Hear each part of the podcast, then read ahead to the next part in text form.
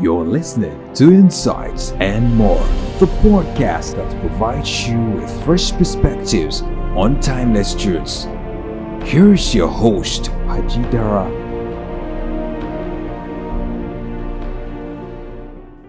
Welcome to Insights and More. I'm your host, Ajidara. Today, I want to share with you a little about my walk with God.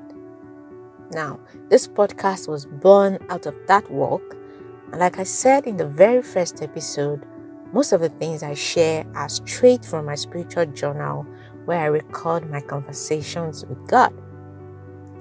Lately, I've been sharing my journey, and I thought, why not share about my walk with God so far and see how that may encourage someone? And that's why I've decided to share this. So, I was born into a godly home and raised in church. When I left home, I found fellowship with other believers and I came to love God's word and His presence. So I made walking with God my pursuit because I had good examples before me.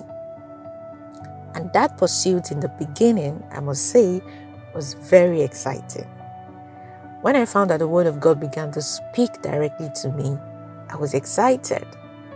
And that was when I started writing these thoughts. And as I wrote, I had more things to write, and that I found very intriguing.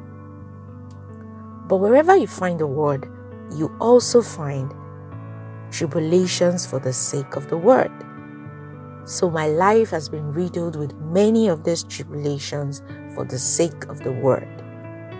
I've had my faith tried, I've had periods of separation from God, in fact, at a point, I told myself I would never ever pursue intimacy with God like I once did because I was embittered that the word had not profited me, even though I had an abundance of it. I've gone months without so much as a prayer life.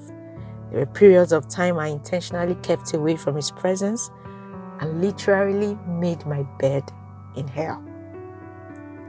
But one thing that remains constant is this. I always come running back to Him, and He always welcomes me back without so much as any condemnation.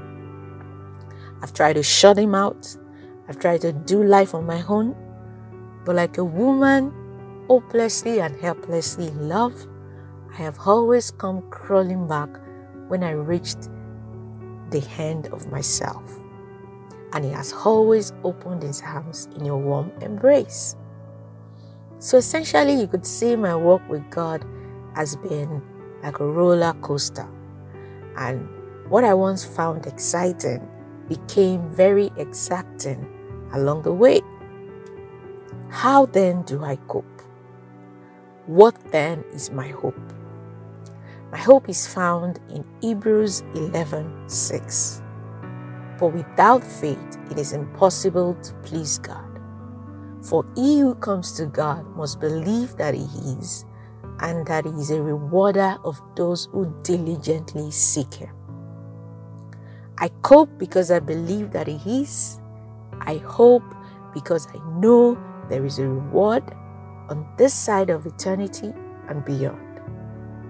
So daily I confess that just like my Savior for the joy of that reward before me, I will endure these exacting moments.